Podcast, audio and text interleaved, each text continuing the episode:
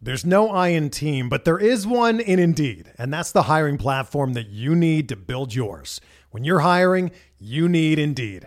Instead of spending hours on multiple job sites searching for candidates with the right skills, Indeed's a powerful hiring platform that can help you do it all. One of the things I love about Indeed is that it makes hiring all in one place so easy because Indeed does the hard work for you. They show you the candidates whose resumes on Indeed fit your description immediately after you post so you can hire faster. Join more than 3 million businesses worldwide that use Indeed to hire great talent fast. Start hiring now with a $75 sponsored job credit to upgrade your job post at Indeed.com slash BlueWire Sports. Offer good for a limited time. Claim your $75 credit now at Indeed.com slash BlueWire Sports. That's Indeed.com slash BlueWire Sports and support the show by saying that you heard it on this podcast.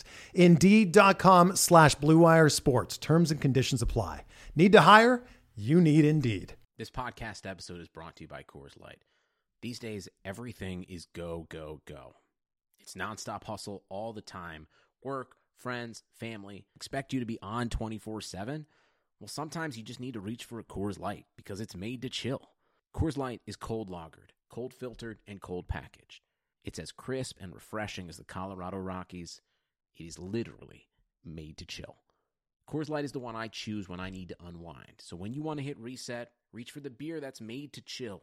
Get Coors Light in the new look delivered straight to your door with Drizzly or Instacart. Celebrate responsibly. Coors Brewing Company, Golden, Colorado.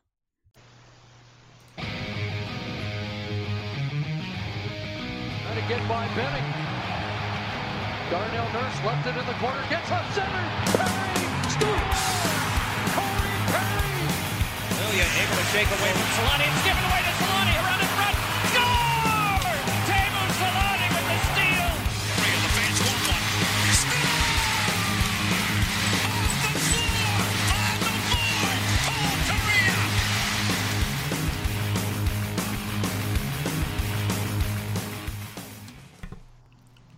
Hey Ducks fans, it's the Forever Mighty post game show. Ducks versus the Panthers. Ducks come away with a 3 to 2 victory thanks to a lot of heroics by the goalpost. I am your host tonight, Patrick, alongside special guest from Pucks of a Feather, Jon Maxfield. Jon, say hello. Hello. So it's us on the show tonight. Thanks for subbing, man. I mean, my usual co-host tonight just don't feel like doing much lately, so I just got to run everything now. Uh, definitely something that uh, can't be expected every night, but I'm happy to be here and talk some Ducks hockey with you. Yeah, no, I appreciate it. And you're back east. You're a uh, one of those East Coaster Ducks fans like Eddie, so it's a bit late for you. Um, what what just like give your overall feeling right now about Anaheim because this team. I don't know if you were part of Embrace the Tank like me. I'm a big, big, big like cheerleader for that. But lately, uh, like I went to a game against Nashville, and it was so hard for me to root against my team, even though I know it's probably better that they lose. How, how do you feel about that situation now that they're kind of back in games with under Bob Murray? Um, it's a good question. I'm definitely right on that uh, ride the tank bandwagon right there with you. But like you said, as the games have been going on since Murray took over, it's definitely a lot more competitive and it's a lot more fun to watch, whether they're winning or losing. Um, the big difference here is I'm okay with them losing now, but they're playing better. So if they lose a game here and there, it's not a huge deal. And we're seeing bright spots from the team, which is something we didn't see the first half of the season outside of John Gibson. Yeah, it's almost like if they were losing and it and it was just embarrassing night after night. You're just like, "F it, I don't care anymore. It doesn't matter. Let's just get through these last 15, 20 games and just call it a season. Let's get our high draft pick and let's start talking summer training camp, new coach." But now they injected youth into the lineup. It's like a total game changer. Like you saw again tonight. Jones just creates no matter what line he's on. It's exciting. And I just can't wish that guy to lose. I think it's I think it's what it is. It's these kids that come up that try so hard we haven't seen all year. It makes it really difficult for me to push back against uh, you know the idea of of losing constantly on purpose. Yeah, exactly. I mean, when you look at the Ducks in the first half of the season, it looked like they just lost their confidence and they didn't really seem to care. I know they did care. I mean, nobody goes out there and wants to lose, but you look at these Ducks teams now and you see Max Jones, Troy Terry, those guys out there, you can tell with every stride that they take, they're giving it every bit of heart that they have and they do not want to lose. No, not at all. Especially these young kids. They're so used to winning in San Diego. It's like they get called up to Anaheim. They're like, "What the hell is going on up here?" yeah, exactly. And it's nice that he's uh, that Murray's kind of sprinkling them throughout the lineup, trying to get some of that attitude going for every line, as opposed to kind of sitting on his laurels with the Getzlaf, Perry, Rakell line, and you know, kind of beating that horse to death. It's you know what though. I, I was going to ask you about that. I mean, we all know the Ducks won this game three to two. We're definitely going to get into the goals and some of the big plays, but it's been interesting. The broadcast mentioned it, and I've noticed it the past several games, as I'm sure you have and others. This has been a four line team. Is this something what we haven't seen under the Carlyle regime? Under Bob Murray, it's just been, hey, everyone's going to get pretty much equal playing time for the most part, and it's I don't know if I love it, but I don't know if eh, if I hate it. I don't. I don't know. I'm kind of like lukewarm on the whole idea because I feel like there's some guys that are just playing better than others. Others. What's your What's your take on that?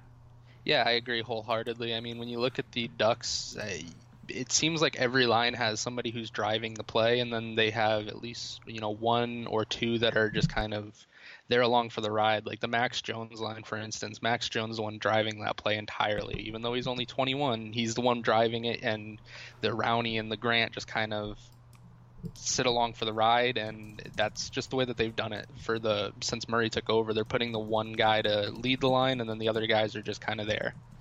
Yeah, it, uh, looking at the at the time on ice tonight, I'm looking at the forward lines. You guys, anyone listening, could join along if you're on your computer go to Natural Stat Trick and look up the game today, and it's like you look at the forward lines, and it like whole like just as a whole, the whole team just basically no one played more than Corey Perry, Adam Henrique, and Troy Terry. And then second was Max Jones, Derek Grant, Carter Rowney. They played 12 minutes, 11 minutes. Strange to see Getzlaf's line with Silfverberg and Rakell, which was, I know that's not the usual line mates, but they ended up being paired together quite a bit. Everyone else was like half that. So we saw a little bit more of what uh, what we were used to, where they were kind of just throwing lines out there to match up. But interesting to see the Perry, Henrique, and Terry line get the most ice time tonight, especially because Corey Perry hasn't been, I don't know, he hasn't been that big of a standout, although he's come on as, as of late. Yeah, exactly. I mean, Perry's doing what he can. He's not the Perry that we're used to know, but he's kind of fitting into the role that he's needed to. It's kind of like when uh, Kesler went down to the fourth line, he kind of knows that he's not the guy who, you know, stirs the drink anymore, but he's he's a good ingredient to the drink. No, he, he definitely is, and I, maybe part of the stuff that I'm, I'm, talking about with Ryan Getzlaf is the fact that he went to the box a couple of times tonight too. One of them on a total bonehead uh, yeah. uh, tripping call, which I laughed out loud at in my living room, where he gets tripped and then and, and then in turn trips the player who tripped him, and they both go to the box.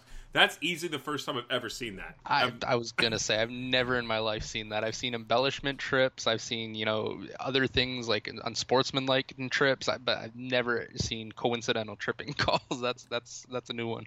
Totally was a new one for me. All right, we can hop into the game. So pretty much the same lineup. We don't have Ryan Kesler as he is probably not going to play the rest of the season. If we talked about on this show quite a bit. Uh, he's got a, 1,001 games. His hip is killing him. So I mean, why not? This team's not going to the playoffs. No reason to to you know push him back into the lineup. And then Brendan Guhle's still out, which I haven't had a chance to talk to you about this, but I really liked him in the short sample size we had from Brendan Guhle. I thought he was a great fit alongside Fowler. He made Fowler uh, more, either a better or more comfortable. I don't think we've seen enough of it to to judge which player is rising or or pulling the other player along. But it's unfortunate he's been out. I haven't really heard anything about him coming back. Have you? Uh, nothing specific. I think Eric Stephens was the one who said that he's been progressing. He's, I think he's day to day at this point, is what I've heard.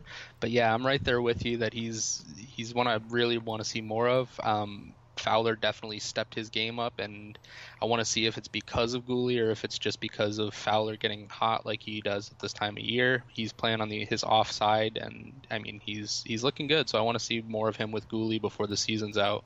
Yeah, kind of surprising that they, that they didn't ever try this Fowler on the offside or on his off wing, whatever you want to call it, uh, earlier because he's more of an offensively driven player, and it just makes more sense to have your stick towards the middle of the ice.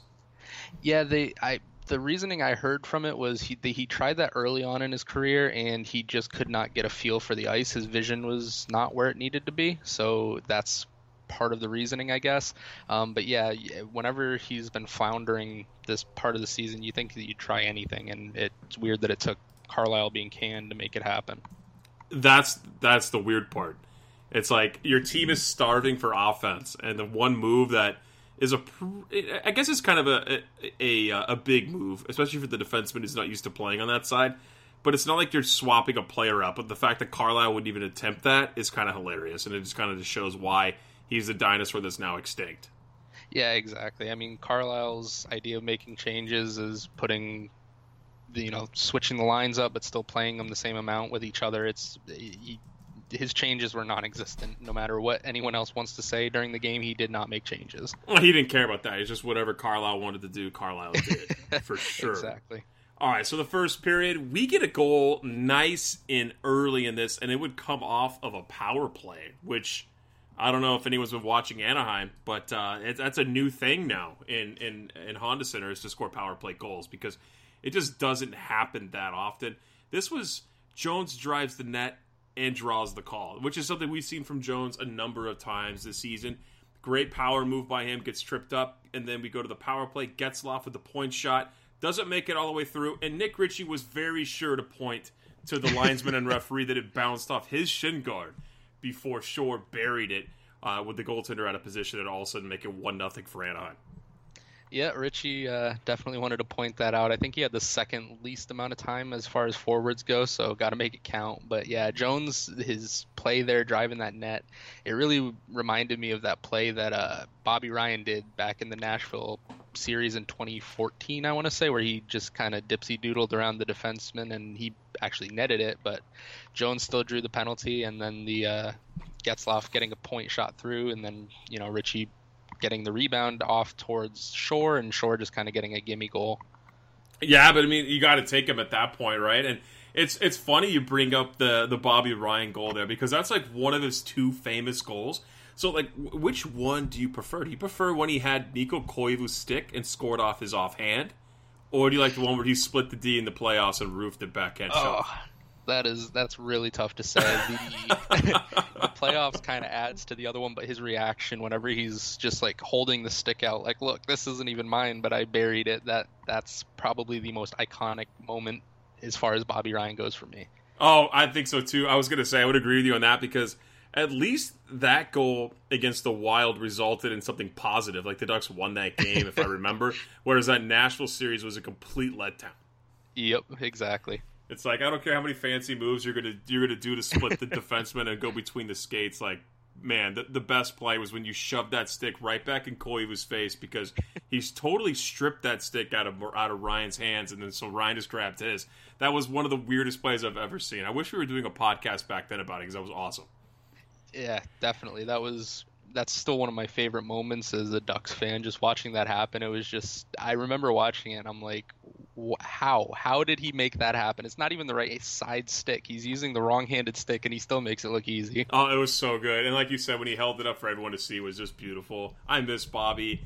uh, we got to move on here. We're talking about Fowler and how his improved play has kind of affected this team, but how about that sweet, horrid pass right to Troy Brouwer on the doorstep? What? It was like a total brain fart by Cam Fowler here. He was just got lackadaisical. I feel like and thought he either A had more time or B just out of like pure this is what I do. I pass the puck back to my defenseman after he passes it to me. Goes to feed it back to Larsson. Larsson is uh, I don't know, 30 feet away, and Troy Brouwer intercepts the pass to his surprise on the doorstep, but Gibson makes the stop. Terrible play, but Gibby saves the day. Yeah, that I tried looking for, you know, a good two minutes to try to find any sort of reasoning for that or any excuse I could give Fowler, I am I'm drawing a blank. I watched that play, and if you're watching it on a TV, um, Larsson's not even on the screen. He's nowhere near Fowler. I could not see him, but I mean Troy Brouwer is not a small guy. I don't know how he didn't see him there. He there was no pressure on it. He had all day, and he made literally the worst play he could have made. Like it, it's they always say never throw the puck through the middle of the ice. We saw Nick Ritchie do it and give Vinny Hinostroza a hat trick goal Yep. when the Ducks were playing the Avs, and then we see a play like this, and you're just like, oh boy! Like uh, there, it, it, it was just by the grace of St. Patty's Day, the luck of the Irish that stepped in for John Gibson and solved that there because there was no business of his to be able to stop that puck because that should have been an easy tap in for Troy Brouwer. Especially considering that was the first real pressure that Gibson had. Usually, that's the type of goal that you'll see happen because Gibson's not into the game yet.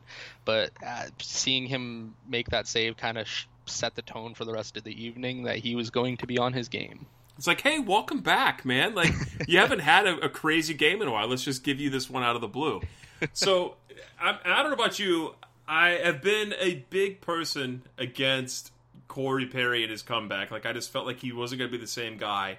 Uh, since he's come back to the team, he's really put himself in position to score. And I want to say he just hasn't had the puck luck, which is, I know that people hate that term and because if you're good, it, you know good things just happen because you're in the right spot at the right time and you shoot the puck. But you see guys like Max Jones, he's good, he's in the right spot at the right time.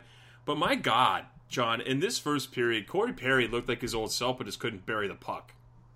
Yeah, Perry's looked good since coming back. I mean, like I said earlier, he's not the same 50 goal scorer that he once was, but he doesn't have to be. I mean, he's he's older, he's playing a more mature game. He's not the one who has to make every play to generate offense.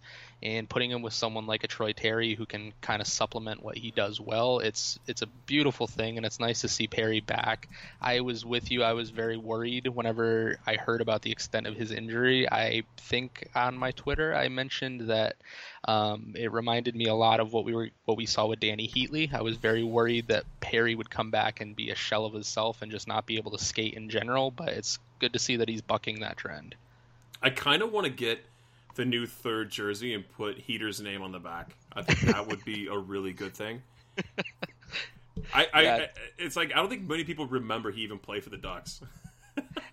Yeah, I, he was uh, definitely forgettable, but that would be that'd be a good conversation piece to say the least. It'd be fun. So, and what I'm talking about here with Perry, Perry does his usual in the corners, deking around people, actually pulls off two good moves, and then later on nearly converts on a Silfverberg shot from the broadcast view. Seems like a harmless shot that Montembeault was able to have, but it squeaks through the pads, and Perry, I mean, at the point of no return, swings at the puck, but Barkov, of course, was there to lift his stick at the moment of truth to deny Perry a goal of you know, of course, the as the broadcast would later say, like he's always mentioned as the underrated player, but is he really underrated? Like this guy's good, everyone knows it. He's not underrated when it comes to the hardcore fan base, but if you talk to any casual fan, I don't think you'll hear his name. Um, so I understand where they're saying that from. He's absolutely he's it's hard for someone that good to be underrated, but it kind of reminds me of Lindholm, where Lindholm for the last couple seasons has probably been a top 10 or 15 defenseman in the entire league, and you never hear his name brought up whenever you know you hear anybody talk about the greats. And I think Barkov kind of gets that similar treatment. I mean, he is my choice for the Selke this year, and I still think that he's not getting the respect in that term. Um, you're hearing a lot more of you know the, the usual suspects, and I think Barkov definitely is making a case to be one of the elite guys in the league. Did they literally just write in the names Bergeron, um, Kopitar, and Jonathan Toews, and that was it, right? They just leave those three in there, uh, you know, per- in, in perpetuity. Yeah, there's probably still a couple write-in votes for Datsyuk. You never know. I mean, that guy was a monster when he played in the league, but yeah, there probably is a few of the writers that are still around that are, just have his name permanently inked on all their ballots. So uh, let's let's talk about the end of the first period here just for a second. This could have easily been out of hand in the Ducks' favor. Perry, Jones, Rakell, if not for Post, if not for Montembeault, then we're talking about a game that's probably not, you know, not a one nothing lead, but maybe a two or three nothing lead going into the second period. Yeah, it, definitely. The Ducks had a lot of pressure on. Um, they didn't necessarily get too many shots on goal, but like you said, a lot of that's to do with the the post, and obviously those don't count. Um, but the Ducks were putting on a ton of pressure, and anytime that they didn't hit a post, Montembeault was there to make the save, particularly on the Rakell shot where it looked like a vintage Gibson save, diving out to make the save. It was quite impressive and disheartening at the same time because I really wanted to see Rakell net that one. Yeah, poor Rakell. He's he's had a tough go this year. He's shooting at like at six percent, which is just unheard of for him. He's usually up in the 12, 13 percent area. So it would have been nice to see him catch one here towards the end of the season for sure. But uh, we leave the first period one nothing Ducks shots nine to eight Panthers. Going into the second period, it would only take eleven seconds here for the Ducks to be victimized on just being caught hanging out in the neutral zone. Manson hanging up leaving Shore back to defend along with Hampus Lindholm, and all of a sudden it's a tic tac toe play between Huberdeau and Dadonov. And now we got a tie game. Evgenii Dadonov getting his 25th on the season on a nice pass there by Huberdeau. Yeah, I this thing was a thing of beauty. Um, I cannot say enough good things about the Huberdeau, Dadonov, and Barkov line. I'm insanely jealous that Florida gets to watch them play every night because they are they are a treat to watch. And I mean, Dadonov was one who kind of flies under the radar, but he's I tweeted it earlier that he is making his shifts count. Every single time he touches the ice, you hear the announcers say his name for one way or another. Yeah, it, it's I don't know what what was going on there with the Ducks, but they just got caught, and there was just no defensive coverage going back, and those three guys are just magic, just magic. It was all started by Sasha Barkov. But I mean, Evgenii Dadonov, man, I, I didn't realize how good this guy was. Obviously, I don't pay a lot of attention to the East Coast, so when they said it was his 25th goal of the year, I was like, oh wow, really? Ooh, that, okay. Yeah, yeah, that that moment kind of stuck in my uh, my head too because I I knew he was decent. I knew he was a good player. I know he kind of was a late bloomer, but it was really kind of jarring whenever they said that, and I'm like, wow. So he'd have more goals than anybody else on the Ducks at this point. So that's that's a real feat for somebody who's 30 years old and not exactly one that you think of as a household name. Is he really 30 years old? He is 30 years old, and he played his first full NHL season last year, putting up 65 points. So he's much, I, I don't know much like, but it kind of reminds me of uh, Artemi Panarin. Panarin's like an older guy too, right? He's not like he's like a 19, 20 year old coming into the league. I know he played with the Blackhawks first, but I was, I, in the same way, I was shocked by his, by his age too. I didn't realize that he was an older player. Yeah, that was kind of a strange situation considering he still was uh, eligible for the Calder. I don't know the rules on that specifically. I think he was a little younger. I want to say he was like 25, but yeah, that is it's it's weird the way that we're seeing the league now where players are coming over at older ages and contributing. Yeah, Panarin's 27. He'll be 28 next season. He's even younger than Dadonov. I, am shocked. I didn't know he was 30. I didn't know Dadonov was 30. That's incredible that he's that he's just showing up with the league now. But I mean, to put up his 25th goal of the year. He's obviously a good player. We've got to move it along here a bit. Ducks will get a power play chance. Fowler walks it, rips it off the post. Henrique misses the opportunity on the rebound, and then you go to the replay, and that's because Matheson got his stick in the way, of course, denying Henrique his 17th goal of the season. Yeah, that was. Uh, I put blame on Henrique right away whenever I saw that. I'm like, you have to score on that. And then I saw the replay, and I'm like, okay, there's Florida's Josh Manson, always doing the things you don't see. And when you look at the replay, you're like, okay, well that makes sense. Yeah, M- Matheson was in the. It's kind of like the right place, right time guy, right? You know, and especially in that situation. Um, moving on, Dadonov will take a dive. I didn't like that. I thought he should have got a, a you know an embellishment, embellishment penalty yeah. there for sure. Gets to the box gets out of the box, and that's why I talked about the penalty there, is because Getzlaf comes out of the penalty box, feeds it off the wall, perfect bank pass to Adam Henrique, who makes up for the fact that Matheson blocked the shot, toe drags around Aaron Ekblad, and all of a sudden it's 2 1 Anaheim as he buries it. Beautiful play there. Nice pass by Getzlaf, but great finish there by Henrique. Yeah, that was kind of a, a relief to see Henrique do that because a lot of his goals have been grittier this season. You're not seeing the beautiful plays, and this one was nice. He was split the defense, two defensemen right there, and he still managed to get a toe drag off, and he roofed it right over the glove side. It looked like uh, kind of where they were projected to go. I mean, they shot a lot at that glove side. I don't know if they saw something in film or whatnot, but. Uh, I'm not sure either, but I mean, I, have never seen that goaltender in net. I, not that I watch a ton of Panthers games, but Mm. it was the first time I've heard of him. Yeah, I think he's played six games. I think broadcast said uh, he's definitely kind of out of left field. Um, I think they kind of had a necessity with. Uh, I think both Reimer and Luongo were hurt, if I Yeah. remember correctly. Yeah, and and you mentioned Adam Henrique scoring more of those gritty goals, not more of the flashy stuff. I mean, I, it- everyone wants to see the old uh, "let me flip it over the guy I was traded for" and then burn his goaltender on the other end of the ice. But I mean, that that's that's it's been tougher for everyone in Anaheim this year, and it's interesting to see that Henrique has still been able to find a home for himself on this team and still produce at a high level.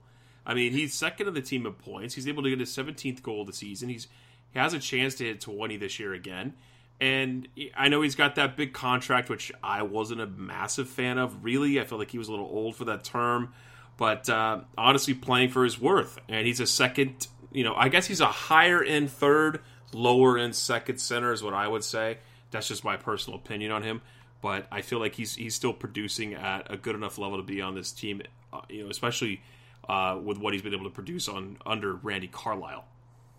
Yeah, exactly. That's my thoughts on it too. When we traded for him, that was kind of my assumption was he'd be a second line center in necessity whenever Kesler was out, and more of a third line center in an everyday role. Um, but yeah, it's something where he's kind of filled the hole that was needed and kind of playing the role that we need him to play as opposed to kind of putting him in a position where he's going to fail. Um, it's really going to depend what Murray does in the offseason to see how I feel about the uh, the Henrique and Silfverberg deals. Um, if we can shed Kesler or something like that, then I, I'm perfectly okay with both of them. If not, then it's going to be kind of a hard pill to swallow to have both of them signed for so long at such a high cap hit.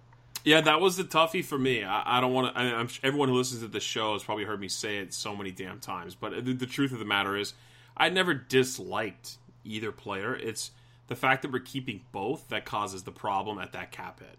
Like Exactly. I'm not trying to say gets or not gets off that Silfverberg doesn't deserve his contract and the money he's getting paid. We're seeing him produce, and then you look at Henrique, you're seeing him produce as well. But to put, I mean, what over ten million dollars, almost eleven million dollars, maybe it is eleven million dollars actually, a year between those two guys. That's a tough call when you have twenty million plus tied up in three aging players in Kesler, Perry, and Getzlaf.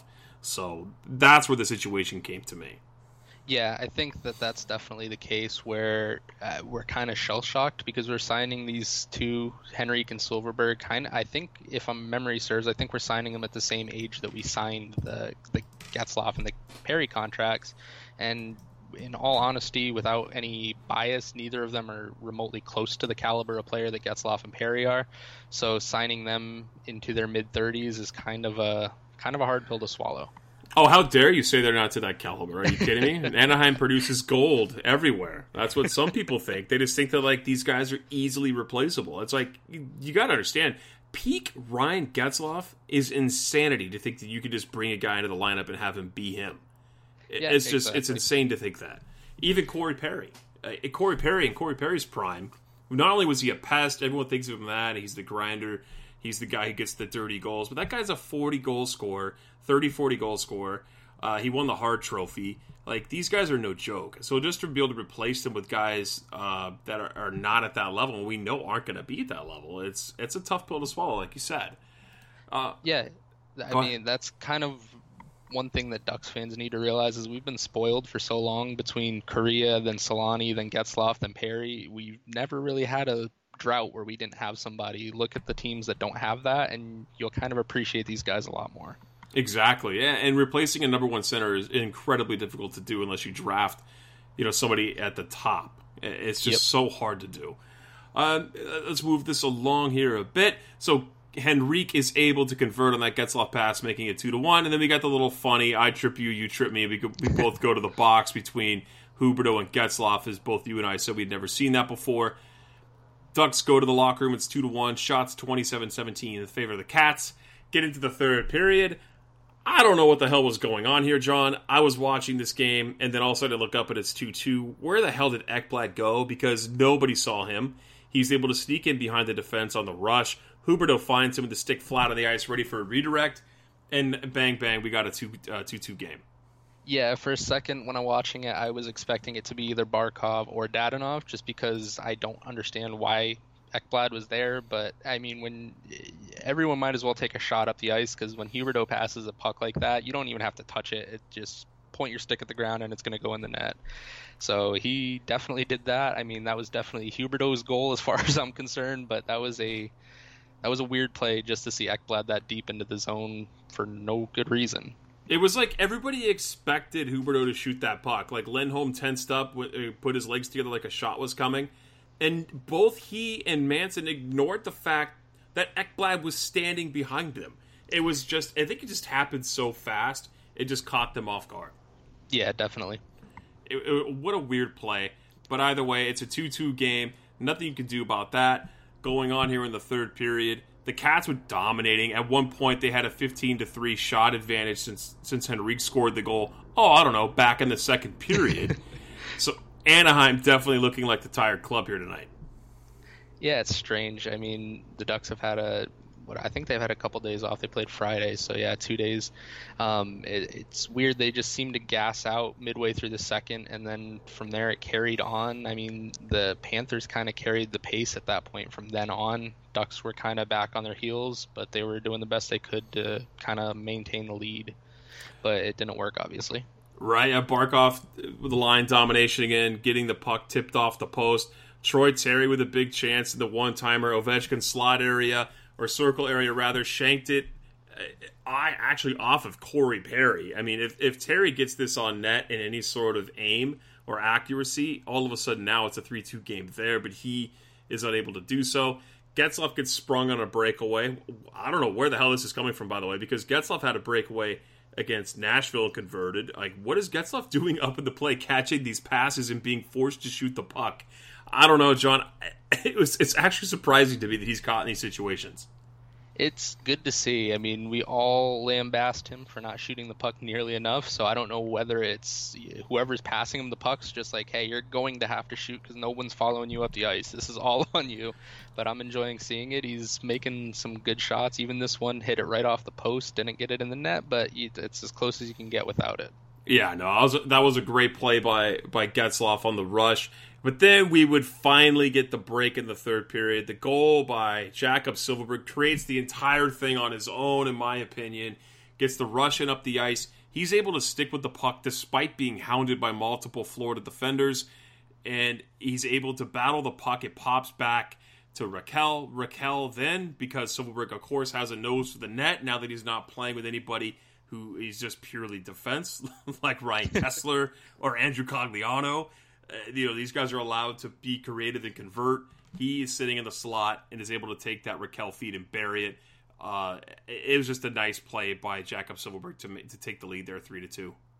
Yeah, definitely. Silfverberg kind of carried that play, dumped it in the zone, and uh, got it deep in there. Uh, Rakell, it was nice to see him play that way. He kind of looked like a pit bull all night, kind of getting in deep onto those board plays, not afraid to get gritty, and it it's nice to see it pay off. He gets a really nice pass out to Silfverberg, and that backhand shot was a thing of beauty.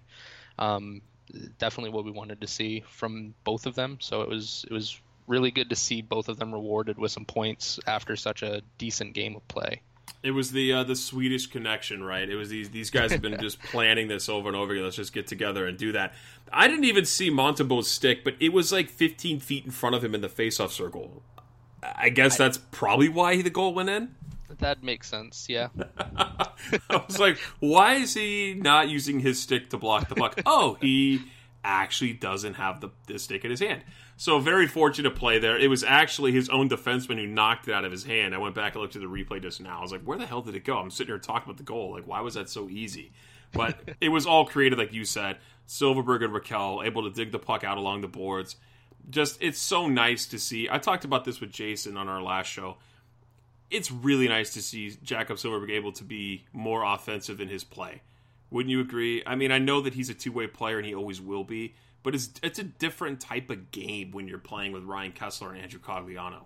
Yeah, exactly. You hit the nail on the head. Whenever you spend the lion's share of your time with those two, I mean, Kesler was no slouch offensively when he was younger, but the past couple seasons it's been rough, and Cogliano's one of the best penalty killers in the league, one of the better two-way players in the league, but he's a black hole when it comes to offense. So it's really good to see Silfverberg get some chances with some guys who can create offense, and he doesn't need to be the complete line driver to make that offensive play happen. So yeah, Brett in our chat would like to uh, to put the icing on the cake here for Silfverberg. You put future 35 goal scorer Jakob Silfverberg. That's a hell of a projection for next season. I, I, I got to say, man, that's that's a high ceiling. That yeah, that's going to be. I'd be over the moon happy for him if he did. That's going to really rely on the people around him continuing to progress. The Daniel Sprongs, the Max Jones, the Troy Terrys. If they continue to play well, it's not out of the realm of possibility. He's got a hell of a shot, and if he can use it more often, then the sky's the limit. Yeah, he's one of those guys who can definitely shoot the puck. Uh, I got a couple of post game notes here that we can talk about. If you have anything you want to you want to pop in here, feel, uh, you know, feel free to do so. Getzlaf, I got to talk about him. He, I talked about him last game too. He played a great game uh, again tonight, and he's just been able to, to convert offensively lately. I, I don't know what it was previously. I guess you could just go back to the uh, the old chalkboard and look at that. Randy Carlyle coached more than half this season, and then of course Getzlaf had an injury issue too, so they kind of put him back on uh, on on um, on the shelf for a bit, unable to produce. But uh, Ryan Getzlaf's really been able to turn his game on lately. Yeah, exactly. Getzlaf's been playing. He looks like old Getzlaf, and a lot of it's to do with the people around him are playing a lot better. Um, earlier on in the season, nobody could put the puck in the net whatsoever. So, as a playmaker, that really kind of hinders your ability to, you know, contribute. But now that there's more guys able to create offense and get in front of the net, get some clean shots off, it's really opening up some open ice for him, making it easier to get those shots through. And it's it's really nice to see him put some points up here towards the end of the season. How, do you feel about him long term? I mean, we've we've all talked about Corey Perry, what his long term looks like. He's not going anywhere. He's probably going to finish his career as a Duck. I can't imagine that Samueli's being okay with buying out Corey Perry after paying him all that money and then having to continue to pay that guy after he leaves. Ryan Kesler's a different situation. He does make a good chunk of change, still less. But um, I don't know the type of warrior Kesler is. Again, I think the buyout option is probably not going to happen. But when it comes to Ryan Getzlaf, I just feel like he hasn't fallen off. Like there's no conversation that can be had right now with any sane person to say that Ryan Getzlaf's not an effective player. Yeah, absolutely. I mean, even when you look at Perry, he's an effective player for what he is. He's but he's not like Getzlaf, where Getzlaf can create offense without scoring goals. Perry doesn't do that. But Getzlaf more so, you're seeing a lot of him being able to make those plays and long term, I think it's going to be something where we might see a Joe Thornton effect where he's not going to be we're not going to sign him to a four or five year deal after his contract expires but we might see him year to year let him play it out as much as he wants to. He's earned every contract. No matter what he wants he's he deserves it after what he's given us. Um, i would not be opposed to seeing him kind of take the route that joe thornton takes in san jose where he waits until the end of the free agent frenzy and then just kind of like hey this is what we got for cap space left. How about you just give that to me Right? I mean, yeah, he, he's not going to get something crazy, but why not? He's given his entire career to this team. Um, he's done what he can with the you know what was provided to him with this with this lineup, and even Bob Murray said it back when I had you know breakfast with Bob. Jay and I were there with the season ticket holders. We were kind enough to be invited here by some Patreon listeners, and even Bobby said it. He was just like, "I thought we were going to win." I thought we were going to win the year we went to the, to uh, the conference final against the Blackhawks. Like that was the Ducks' year. They lose it in game seven, but that was probably the last chance, probably because I don't know how this summer is going to turn out, and things could change. I get it, and Getzlaf could be here for a bit. But that was the year that Getzlaf, Perry, and Kesler could have put their name and stamped it on a Stanley Cup, and then there was that legacy. And then you're not even questioning what they're making at this point, right?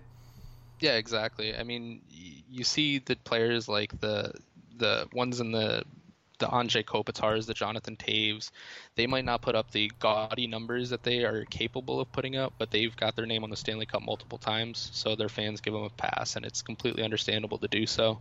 The the season where they played the Blackhawks, I mean, everybody thought that the Ducks, if that got to seven games, that was the Ducks series to win. I mean, every post game or every intermission, you'd hear the analysts say, no team can put up with the physicality that the Ducks are doing in a seven game series.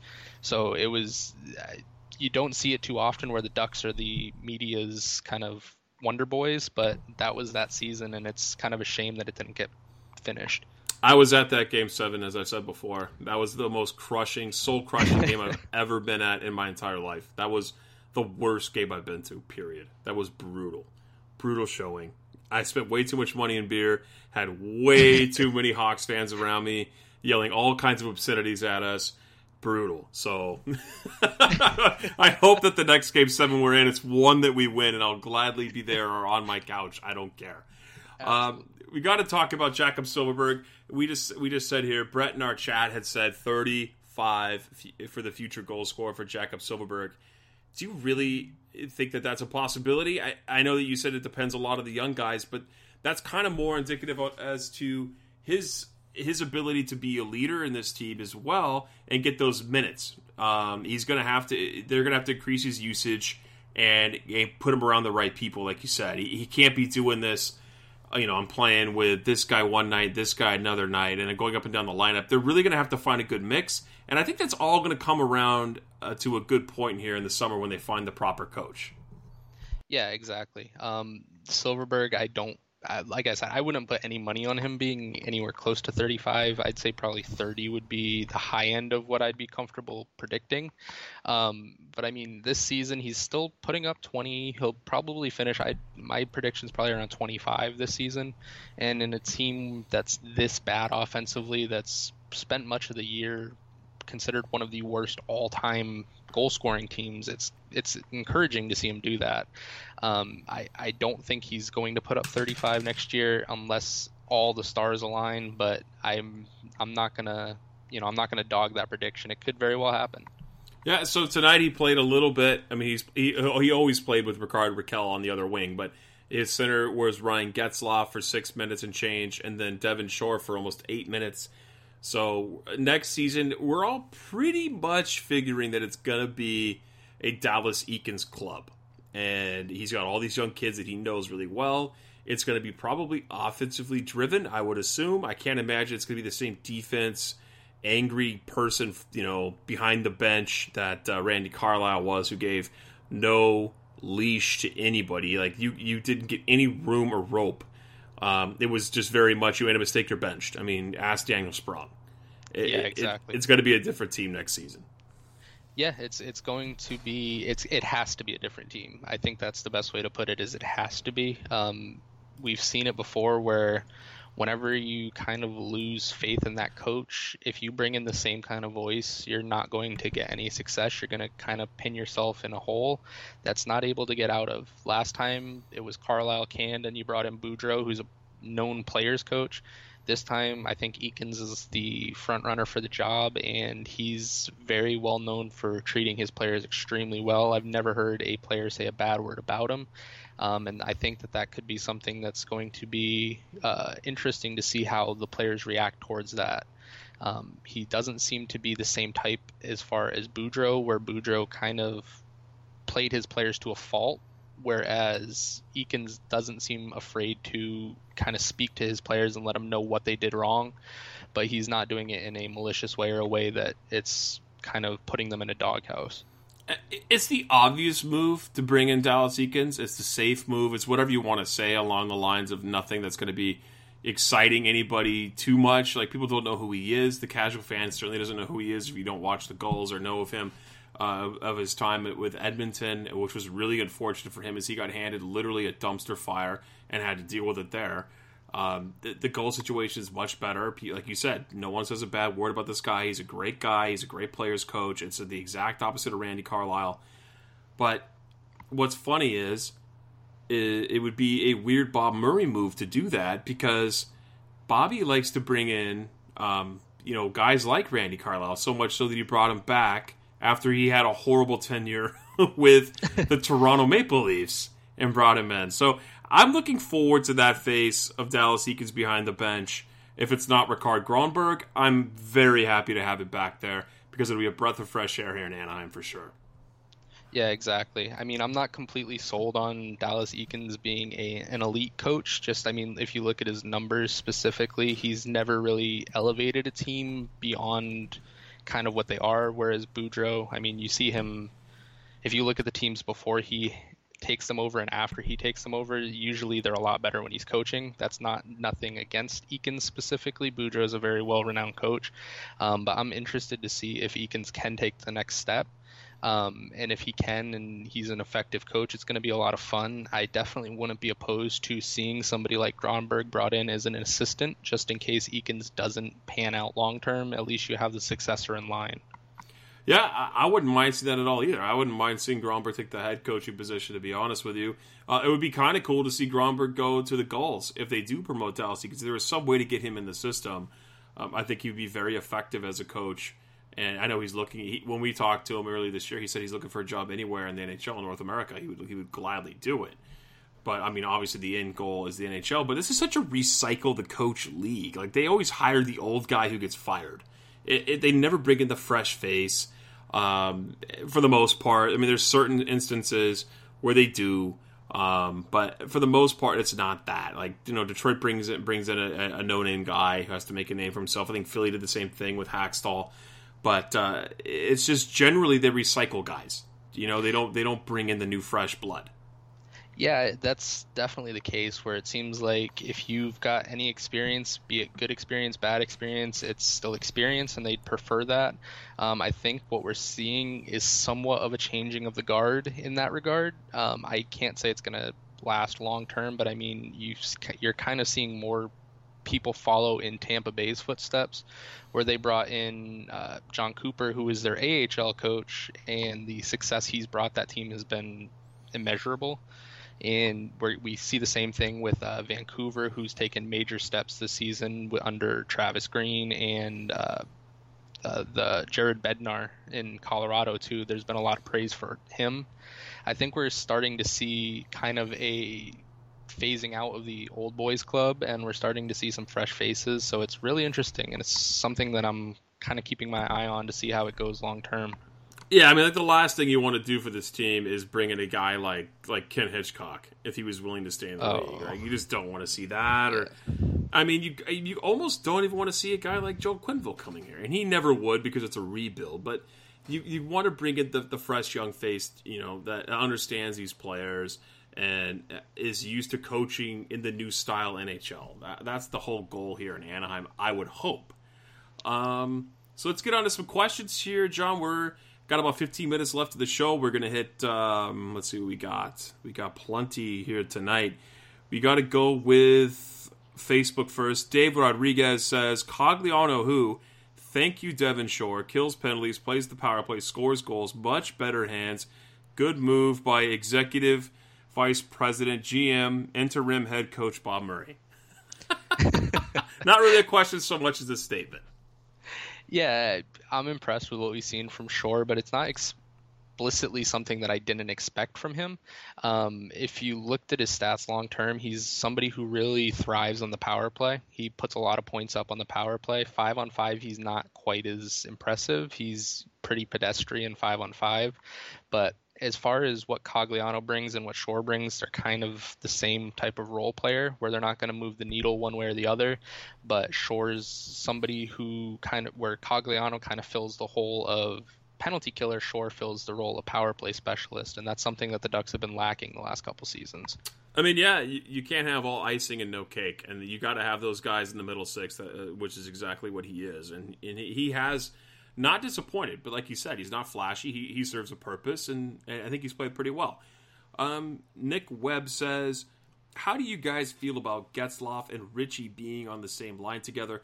This season, they've seemed to have great chemistry, but can Ritchie be a top line guy? Or have, or could we see rather, them together on a second or third line together in a few years when Steel and Lundestrom are ready to be number one centers? Uh, I don't specifically see Lundestrom as a number one center, not to kind of put any downer on that. I think he's more suited for a second or third line role. But as far as the question for Nick Ritchie, um, I, I, definitely like to see Getzlaf with him because Getzlaf has a proven track record of elevating players into kind of goal scoring ability that they don't have otherwise. We see it with Matt Beleskey, we saw it with Chris Stewart. Um, we've seen it time and time again. Patrick Eaves even kind of stepped up his game with Getzlaf. Getzlaf's a facilitator, and putting him out there with somebody like Ritchie who has quite a few tools in his toolbox. It's it's a smart play. You're going to get the best out of Ritchie, and you don't necessarily have to give Getzlaf the most talent to get the most kind of return for him. No, you said it best right there. I mean, Getzlaf's the facilitator. He's the guy who creates space for other players. People back off because they're not sure what Getzlaf's going to do. They all know that he's probably going to pass, but you kind of can't just assume that. He's got a great shot. He's been shooting more lately. So you put a guy like Nick Ritchie, who has got the tools of. He's not an elite first line player. Let's just be real there for a minute. But Right. he has enough to be able to get to the front of the net and bury a puck, right? He can shoot the puck. We we know Nick Ritchie can do that. Uh, and and we see that time and time again across the league. I mean, ask Chris Kunitz who made him all his money. I mean, he's going to point to Yeah. Sidney Crosby. Thanks for the payday, dude. Like that's just what he's doing.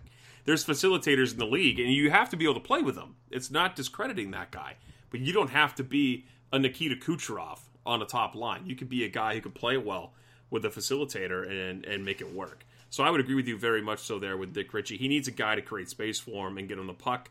Um, moving on here too, I don't think that Steel or Lundestrom, either of them, are first line centers. It would be a shame if that requires them to be that in their career because I feel like you're not going to get the top production out of them. Uh, they're more second, third line guys, and it, it's still tough to tell where they're at in their development. We haven't seen enough of them, especially Lundestrom. Um, we'll see where he's at in development when he comes over to North America again.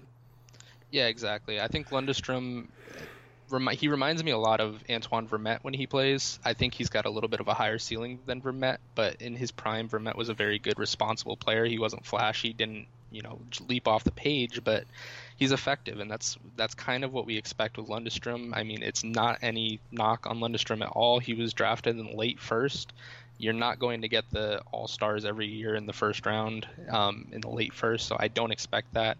Steel again, he was he was taken even later. Um, Steel's an offensive guy, but he's I, I'm worried about his transition into the NHL. He's not going to be able to keep that production, in my opinion, that he put in the juniors. Um, that doesn't mean he's not going to be an effective guy, but I think if you're really looking for a number one center for the Ducks, the best chance you're going to get is this draft, where the Ducks are likely going to end up with a relatively high pick, and the first 10 picks are pretty laden with uh, centers who very well could project to be top line centers more than anybody in the Ducks system, in my opinion. 100% agree with you there. It- there's there's really high level players here in the top 10, 12 picks in the draft this year. So we'll see what Bobby and his team are able to do. Um, Got to give a shout out here to Joseph Holmes. He says, I just became an uncle, so congratulations, Joseph, on that.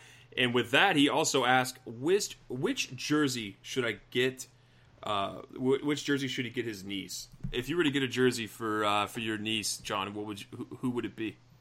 Uh, first of all, congrats, man. That's it's the best feeling in the world when you can welcome a new family member. Um, as far as getting your niece a jersey, I always feel that you can't go wrong with goalies. They're on the ice more than any other player when they do play. Getting someone like Gibson, who's an elite player, is Am I talking to Jason here? Are you a goalie lover too? Do you play nets? I do not. I just I, I kind of have the mind of a child when it comes to that. I know that my little brother, whenever I was trying to get him into it, he always wanted. He had trouble following it. So whenever if I said, "Hey, look, there's Getzlaf on the ice," oh. 30 seconds later, he's not on the ice anymore.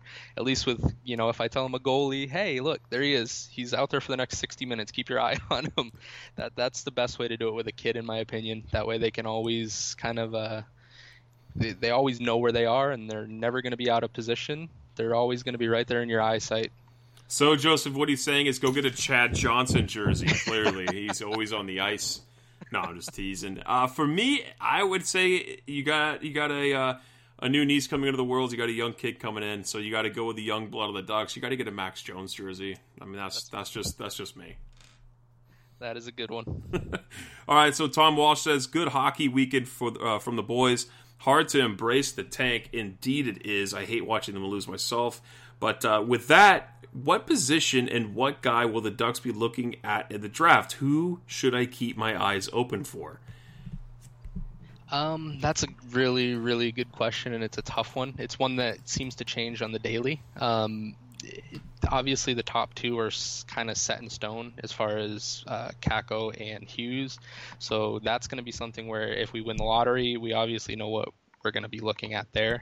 Um, outside of that, the I think we're going to be picking probably somewhere in the six to ten range would be my guess. Um, there's quite a few guys in that range who kind of fill the void that the Ducks are looking to fill. Um, Dylan Cozens, if he falls, he's one to keep an eye on. If we can kind of slide into the top five, he should be available. Uh, Peyton Krebs is another one. He's not necessarily a center proven wise, but he's still a good one. Um, big body guy and a really good attitude, or not big body, but like he plays big. Um, outside of that, I mean, there's some depth guys who seem to be falling a little bit, like uh, Alex Turcotte. I think he could be another one that could the Ducks could look at. Um, there's a lot of good prospects this season, and I just keep an eye on the the kind of the right after the the Kakko and Hughes because there's a lot of guys there that are impressive. Um, my favorite prospect, again, I've said it uh, probably a hundred times now. You can find it all over my Twitter feed. Is Cole Caufield. Um, I don't see him ever being a Duck because he's significantly smaller than anybody I think that Bob Murray's ever selected.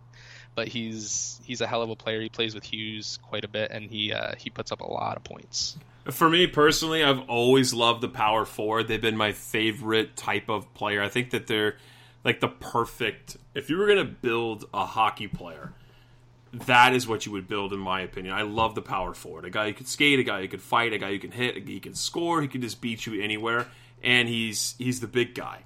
Uh, so for me, it would be a power forward like Dylan Cozens would be my favorite for the Ducks to pick. But I don't think they're going to get quite low enough to get to get that pick. But that would be mine after the two obvious uh, Kakko and uh, Jack Hughes.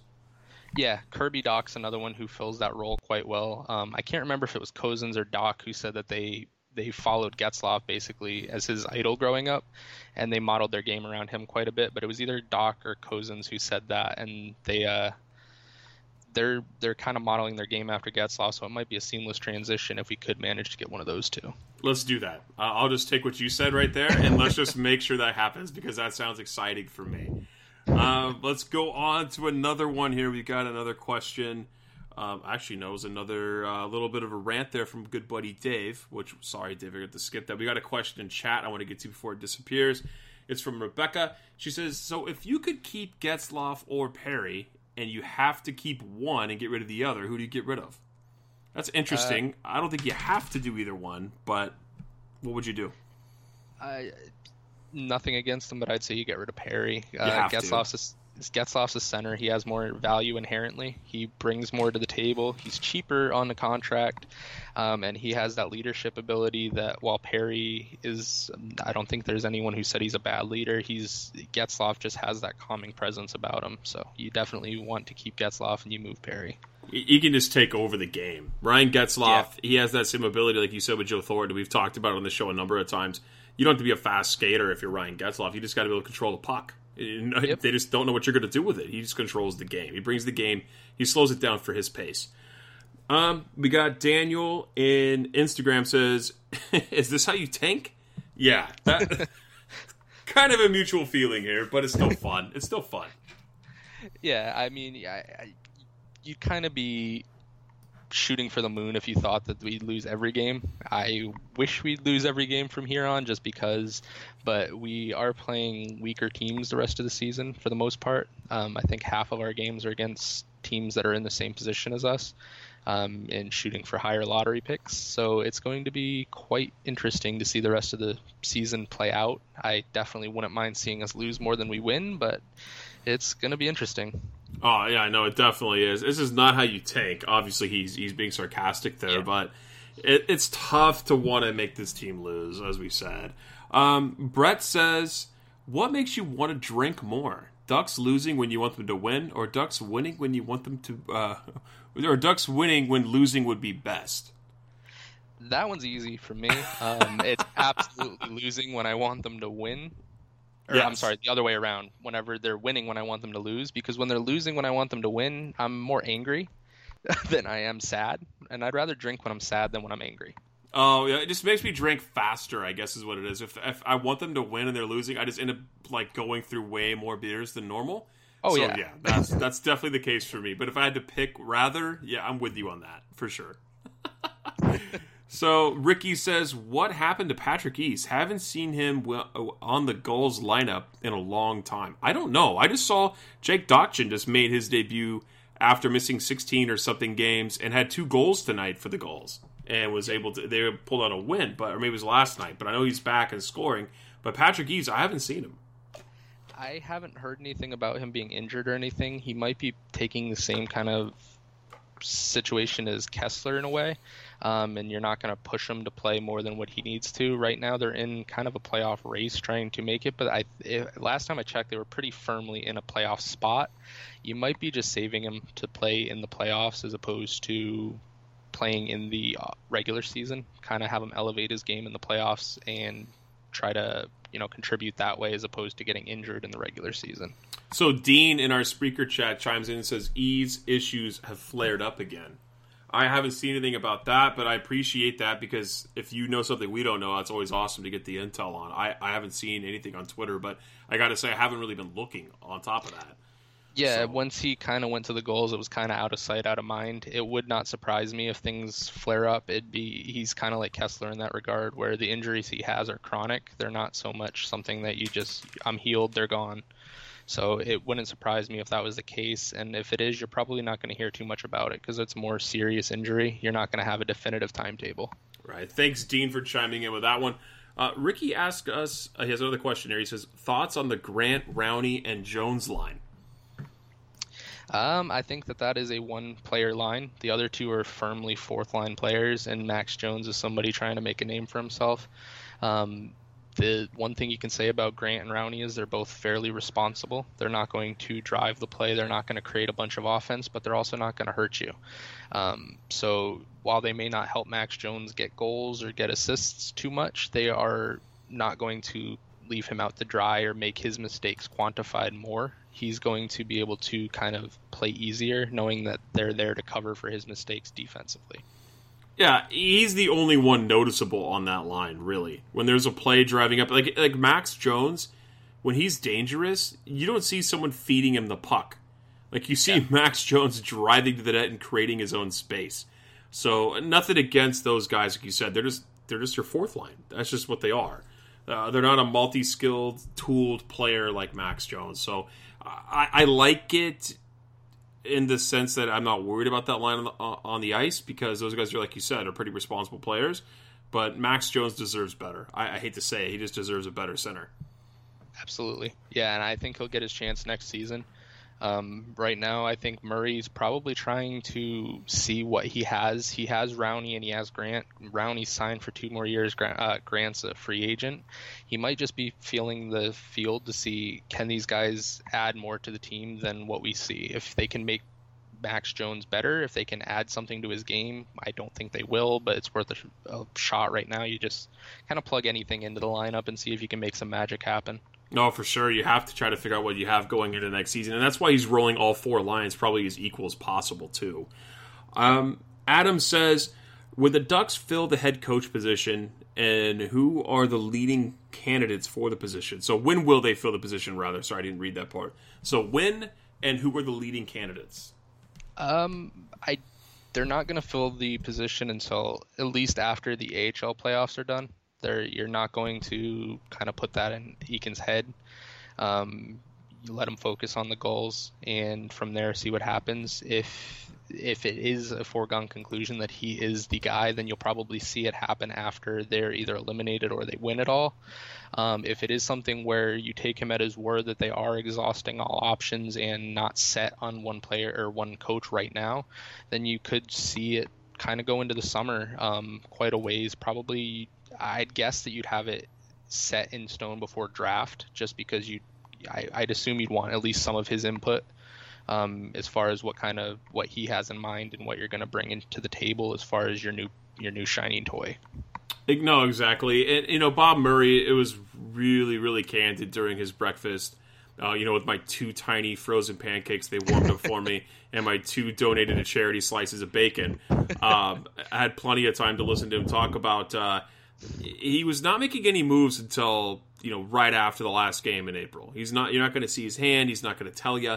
Uh, there's no indication as to what's going to be going on. Bob McKenzie said that it was going to be most likely that is Dallas Eakins being the coach coming as he was the leading candidate, which makes sense.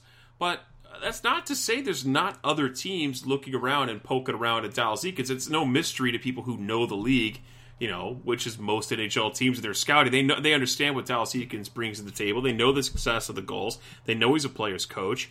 So there is an off chance that he doesn't go to Anaheim, that he goes somewhere else. Now, I don't think that's going to be the case, but it's still an opportunity.